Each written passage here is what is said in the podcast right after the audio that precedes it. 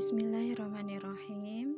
Kali ini saya akan uh, memberikan mungkin tips ya tentang kehidupan. Judulnya Berusahalah untuk memberi, engkau akan menerima.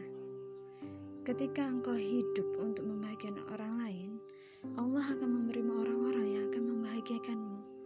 Maka berusahalah untuk memberi, bukan menerima. Semakin engkau memberi, engkau akan semakin banyak menerima minta. Selama engkau mengharapkan kebaikan untuk orang lain, kebaikan akan datang kepadamu dari jalan yang tidak kau bayangkan. Tapi baikkanlah niatmu, Allah akan membaikkan keadaanmu.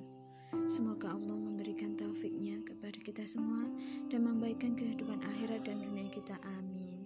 Dari Ustadz Musyafa Ad-Darini. LCMA Dewan Pembina Yayasan Risalah Islam.